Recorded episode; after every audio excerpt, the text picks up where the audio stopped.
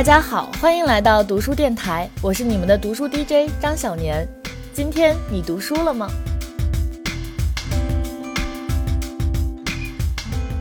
最近啊，听说我们遭遇了稿荒，那有一位之前投过了两次稿的老朋友 Ivy，这次赶紧给我们发来了两份投稿。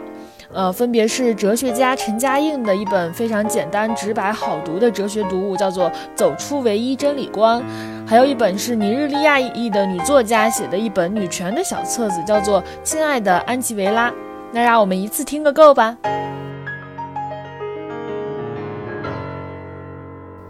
大家好，我是 Ivy，今天来跟大家聊一聊最近看过的一本非常喜欢的书，来自于陈嘉映的《走出唯一真理观》。陈嘉映是北大的哲学老师，从事哲学的教育和研究工作。这本书是他一些访谈和发言稿的合集。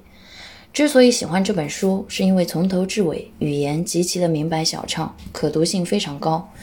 虽然陈嘉映是一名哲学工作者，书中提到的大多也与哲学相关，但是作为一个丝毫没有接触过哲学的读者来说，也根本不觉得难读，并且收获良多。所以从这个角度上来说，是陈嘉映的魅力。陈嘉映在封面上说：“重要的问题不是找到唯一的道，而是这些不同的道之间怎么呼应、怎么交流、怎么斗争。你要是坚持说哲学是唯一的真理体系，那我不得不说，哲学已经死了。哲学，尤其今天的哲学，不是从上而下的宣教。我们之所求，首先不是让别人明白，而是让自己明白。我个人想要的是认真思考，认真表述这些思考。”召唤爱思考的人来一同思考。从我个人读完这本书的角度来说，陈嘉映做到了。虽然我早就听说过黑格尔、海德格尔、维特根斯坦等等的大名，但是确实没有阅读过任何哲学类的专著。作为哲学的门外汉，曾经我也和大多数人一样，觉得哲学过于抽象，过于脱离生活。但是从书中提到的种种，我却越来越激起对哲学的兴趣，并越来越觉得哲学跟生活是深深相关的。个人一直比较喜欢看访谈录或者是对谈类的作品。读完一本好的访谈录，你甚至都说不出哪里好，但却被书中处处闪动的思想光辉所折服。这本书也是如此。现在手上拿着这本《走出唯一真理观》，想要翻出一些经典的段落，却发现书中处处都有我的标注和笔记，却很难选出其中一段。但是这里还是尽量选出几段来和大家聊一聊吧。陈嘉映在书中说，他们那一代考上北大，自然而然的想法是成为精英。今天你要是考上清华、北大什么的，想的大概是成为成功人士。八十年代只有精英观念，没有成功人士的概念。事实上，陈嘉映曾经受到的更多的还是偏古典主义的精英主义教育。他说，曾经时常意识到自己是卓而不群的少数人中的一员，但是在后面的教育里，已经几乎没有这种意识。不仅仅学生没有，整个教育都不给你这种意识和训练。对现在的小孩子来说，他完全是在一个大众文化的环境里长大。之后，他又提到了精英和成功人士的区别。他说，精英跟成功人士有相像的地方，又很不一样。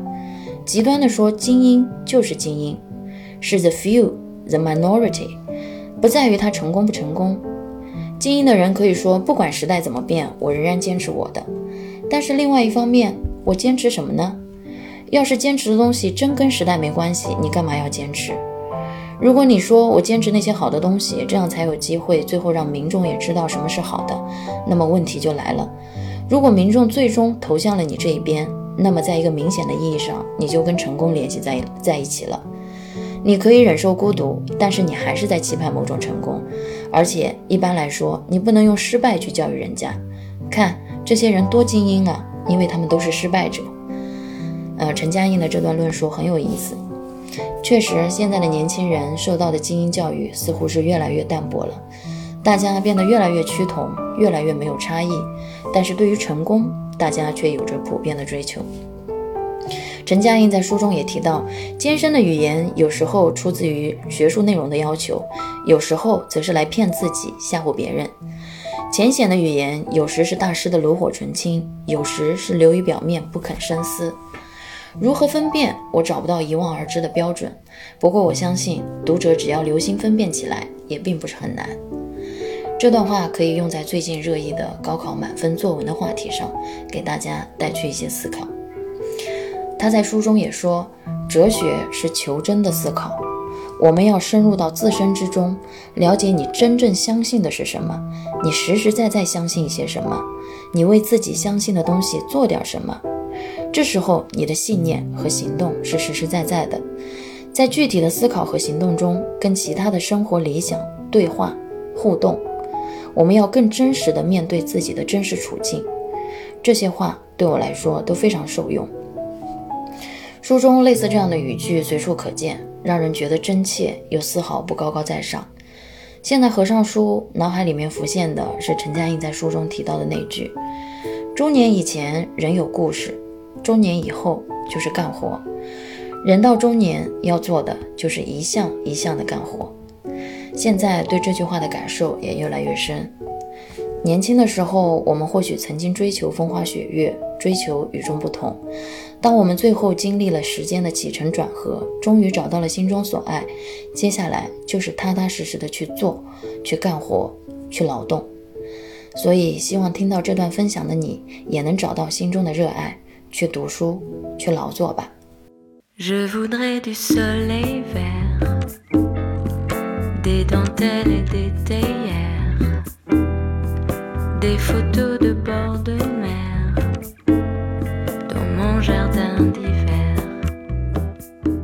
来和大家聊一聊最近看完的一本小书，来自尼日利亚作家阿迪契，叫做《亲爱的安吉维拉》。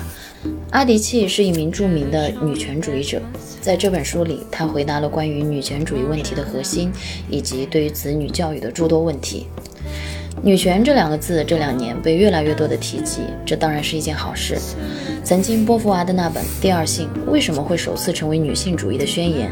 从书的标题里就能看出来作者的用意。书名取名为《第二性》，意思是女性为第二性别，即女性是从属于男性的，是居于男性之后的，没有女没有男性那么重要的。这两年女性主义崛起，很多女性也逐渐觉醒。在我的理解里，女权就是平权，是我作为一个独立的个体，我是非常重要、非常全面的，我与别人同等重要，我不因为我的性别而有任何不同。在这本书里，阿迪契一直在反复强调这个观念，以也在下一代的教育上不断的重申。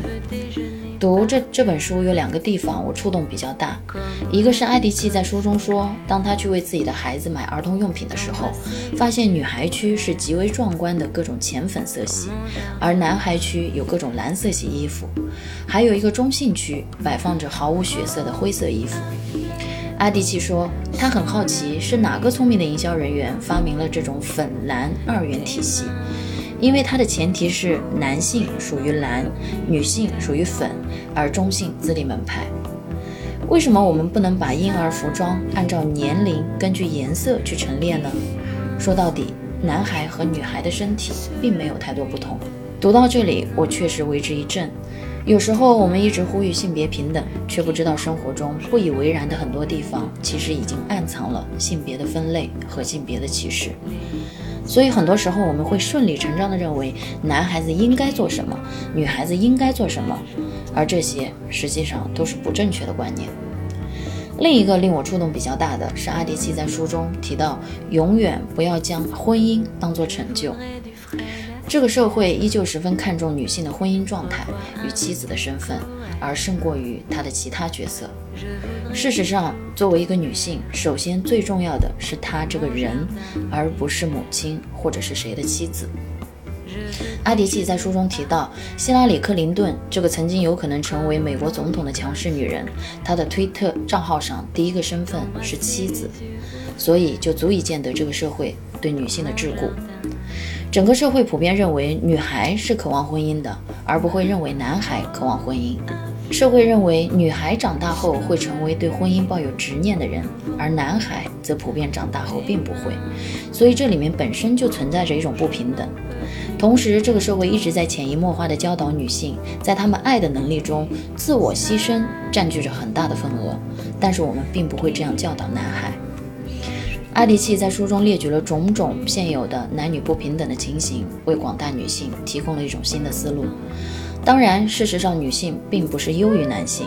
我们作为一个个独立的个体，一直需要做的是要把自己塑造成一个拥有仁慈、善良、心胸广阔的灵魂的人。希望大家有机会都去读一读这本小书。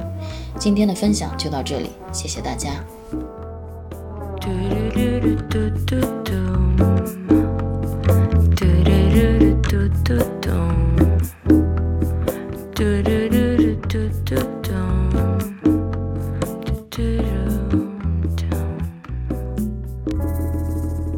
好的，谢谢阿伟超级用心的投稿。我上网去查了一下这本《亲爱的安吉维拉》的背景。那这本书的作者是一位美国文坛非常具有影响力的尼日利亚裔的作家，一个女作家。呃，然后她有一天收到了一位昔日好友的一封信，好友就问她说如何把自己的女儿培养成一个女权主义者。那这本《亲爱的安吉维拉》就是这位作家给他的好朋友的一封回信。他在信里面呢，就提供了十五条非常睿智的建议，呃，就是关于如何把女儿培养成一个强大独立的女性。那下面我来给大家朗读一下这十五条建议啊。建议一：成为一个全面的人。建议二：共同协作。三：教育他性别角色是彻底的胡扯。四，要留心我称之为伪女权主义的危害。五，教导他阅读。六，教导他质疑语言。七，千万不要将婚姻当作成就。八，教导他不要把讨人喜欢这件事放在心上。九，让他有身份认同感。十，慎重对待与他交流以及谈论他外表的方式。十一，教导他在我们的文化选择性的使用生理因素作为社会规范时表示质疑。十二，和他谈论性，并且早些开始，或许这有些尴尬，但却是必要的。十三，恋爱将会发生。十四，在教导他什么是压迫时，注意不要把受压迫者描述成圣人。十五，教导他什么是差别。那其实这些年关于女权主义的争论就从来都没有停止过嘛。然后这半年以来，我们国内的女权综艺也好，女权剧集也好，层出不穷，出一个就出一个爆款，出现了非常多的爆款，比如说像《乘风破浪的姐姐》《三十而已》之类的，对吧？什么东西只要打上女性向的标签，就会非常的好赚钱。但是这些东西的内核到底是女性本身，还是依旧是，呃，男性对女性的凝视呢？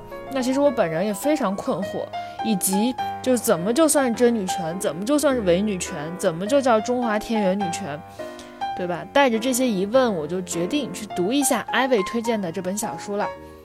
那在艾薇的第一篇投稿里也提到，说哲学不是找出唯一的道，而是不同的道如何呼应对话。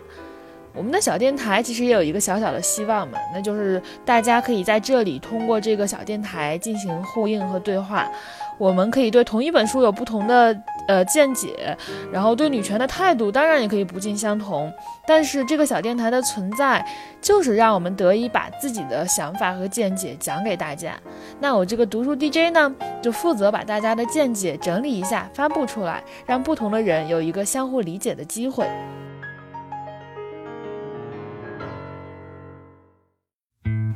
好了那本期的读书电台到这里就要结束了我是你们的读书 dj 江小年我们下期再见吧 i know what you said that we shouldn't talk cause that makes it